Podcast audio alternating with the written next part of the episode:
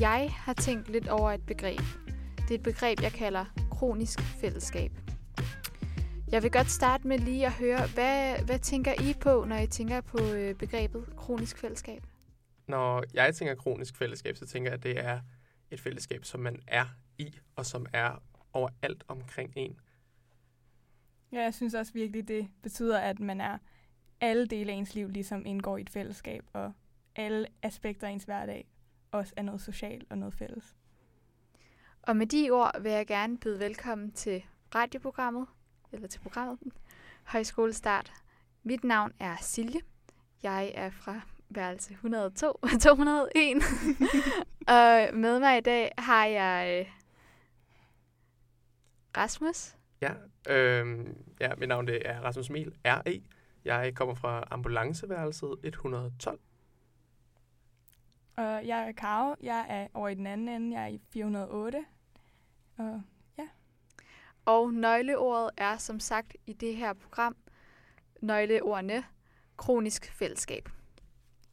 Og til at starte med også, vil jeg gerne altså, måske lige lægge ud med at sige, at øh, jeg selv blev meget positivt overrasket over, hvor hurtigt jeg følte mig sådan forbundet med de mennesker, jeg mødte her, og, og hele tiden ligesom var sammen med. Det var noget, der sådan meget kom positivt bag på mig. Øhm, hvad tænker du øh, er i, der kom positivt bag på dig? Noget, som er kommet meget positivt bag på mig, det er den nysgerrighed, som folk de har. Øh, som jeg opfatter som en meget generel nysgerrighed, hvad end det er nysgerrighed for hinanden, hvor man kommer fra, hvad man har lavet, hvad man godt kunne tænke sig at lave. Men også nysgerrighed i vores fælles arrangementer, vores foredrag. Vi havde en Prince i går aftes, eller vores morgensamling, som for eksempel i morges handlede om, om maskeradeballets historie. Jeg opfatter en, en nysgerrighed, som, som jeg selv har haft hele mit liv, og som jeg er rigtig glad for, at folk omkring mig også har. Hvad yes. tænker du? Ja, jeg synes også, at folk har været meget sådan, positive og imødekommende, og jeg har også blevet rigtig positivt overrasket over, hvor nemt og hvor hurtigt man ligesom faldt til i fællesskabet. Det er ikke nødvendigvis for, fordi, at man lige pludselig kendte alle mulige mennesker, men man faldt så rimelig hurtigt tilpas med de mennesker, man var omkring, og, og mm. det var overraskende naturligt og let, så man godt kan komme ind med lidt sådan en, uha, hvad sker der nu? Kender jeg nu, nu eller kommer jeg til at kende folk, jeg godt kan lide, eller kan folk godt lide mig? Og, ja. Men det hele mm. føles bare meget naturligt, og alle de der bekymringer forsvandt ret hurtigt. Mm. Så du nævner noget med det her fællesskab, ikke? Mm. Hvornår synes du, at det gik fra at være en masse mennesker, der var samlet her på højskolen, til at øh, det er et fællesskab? Jeg synes, at de her familiegrupper, vi deler op i, gav meget hurtigt en fornemmelse om, at det kan godt være, at man ikke lige alle sammen, hele højskolen er fællesskab fra starten af, men man havde ligesom den her lille gruppe, at okay, vi står sammen lige på vores gang, eller på vores, vi har nogle fællesskab på en lidt anden måde, og vi spiser mad sammen, og man blev meget hurtigt fælles.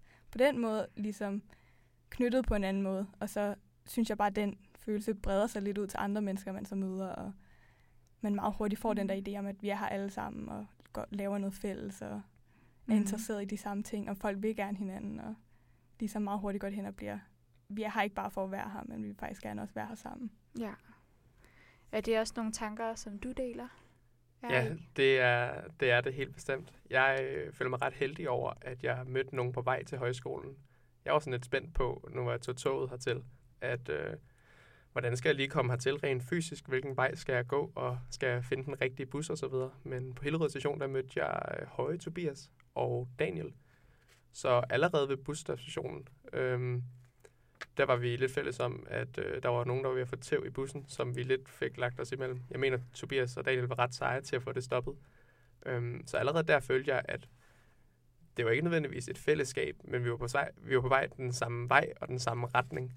Og det er faktisk sådan, som jeg også har oplevet højskoleopholdet meget indtil videre, at man har en på sit værelse, og så har man sin familiegruppe, så har man dem, man spiser sammen med, så er det dem, man spiller basket med, så er det dem, man spiller brætspil med. Er det ens fællesskab? Det bliver hele tiden en lille smule større. Og jeg kan sagtens have et fællesskab med nogen, som har fællesskab med nogle andre. Og den var igennem, så vores vendiagram, det bliver bare altså større og større og større, så vi forhåbentlig til sidst bare er, altså er en stor cirkel. Mm. Jeg kan godt lide det udtryk, at vores Venn-diagram bliver større og større. Men øhm, nu tænker jeg jo, det lyder jo rigtig dejligt, alle de ting, I snakker om her, men altså, jeg synes i hvert fald selv, der også har været udfordringer ved at begynde her øh, og lige pludselig være sammen med så mange mennesker ja. konstant. Øhm, kan I fortælle lidt om de udfordringer, som I har oplevet ved at begynde her?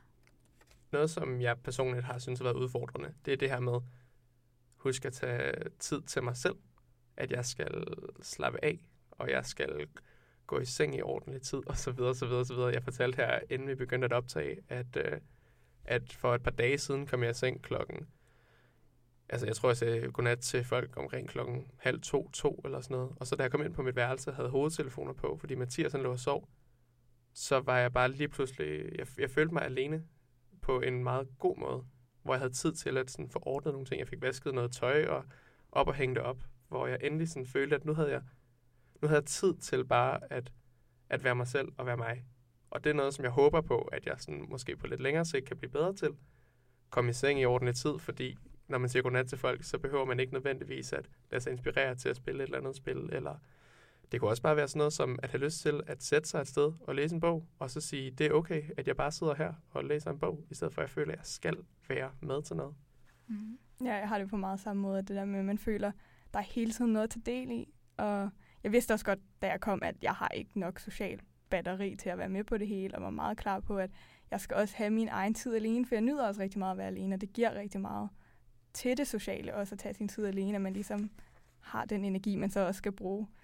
Øhm, og så synes jeg, det har været rigtig vigtigt at have haft en værelse, og bare kunne lukke en dør og virkelig have det der, nu er det bare mig. Netop det der, tage høretelefoner på, gå og lytte til noget musik, eller en podcast, eller virkelig få sådan slappet af på en helt anden måde, og få gjort de ting, man ikke bare lige så man godt kan glemme til fordel for selskabet nogle gange. Netop det der med lige at få ordnet sit værelse, eller alle de ting, der gør, at hverdagen går lidt bedre, og det sociale går lidt bedre. Mm. Jeg synes, at social batteri er et virkelig godt ord at bruge. Ja. Det er, det er virkelig godt. At ja. der er forskel på sådan ens batteri i energi og ens mm. sociale batteri. Ja, virkelig. Altså, man, altså jeg kan have meget mere energi i en dag, og så kan jeg stadigvæk ikke have lyst til at være mega social, fordi man er sådan lidt, okay, jeg skal også have noget ro i hovedet, og mm. bare sådan være mig selv, og lave de ting, jeg gerne vil lave alene. Og sådan. Ja.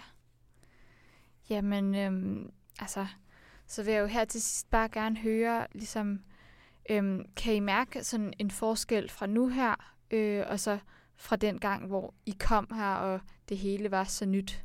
Altså, jeg synes, at der har været det der pres i starten på, at man hele tiden skulle være med, og der var et virkelig stramt socialt program. Jeg forstår det godt i starten, at man skal ligesom ikke tvinge folk til at være sammen, men man skal sørge for, at folk får mødt så mange mennesker som muligt, og kommer så meget i kontakt med hinanden, og man også når ligesom at mærke folk af, okay, hvem passer jeg godt med, og hvem vil jeg egentlig rigtig gerne bruge tid med. Men det er også meget rart, at folk er blevet meget mere afslappet og sige, okay, nu går vi altså alle sammen og sådan siger, vi er alle sammen trætte, og nu vil vi gerne bare op lidt tidligt, eller der er også et plads til, at man lige siger, I går bare videre, og jeg bliver på værelset, eller der er lidt mere ro på, at der er ikke det der samme pres til at være social hele tiden. Det har meget hurtigt sådan fundet en balance, synes jeg. Nu er vi jo her midtvejs i, midtvejs i, i anden uge, og det føles som om, der er gået tre og en halv måned nærmest. Jeg, øh, jeg kan godt mærke, at jeg slapper langt mere af, også i det her med at lave ingenting eller være alene. Jeg tror, det var den første aften eller aften nummer to, hvor jeg, hvor jeg lidt ledte efter nogen, jeg kendte. Jeg kunne ikke finde Mathias, jeg kunne ikke finde Oliver. Det var sådan de to primære, jeg havde talt med på det her tidspunkt.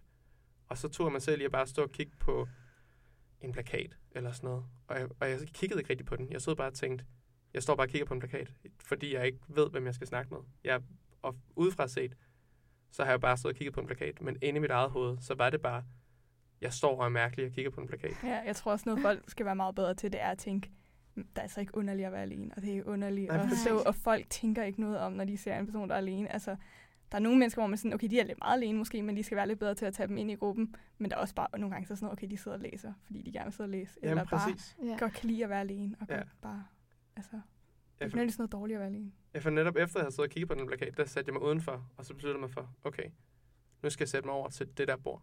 Så jeg gik derover, og så satte jeg mig, og så sagde jeg, da snakken kom lidt rundt, at jeg havde stået indenfor og bare følt mig som en spade, der havde stået og kigget på en plakat, fordi jeg ikke rigtig vidste, hvem jeg skulle snakke med.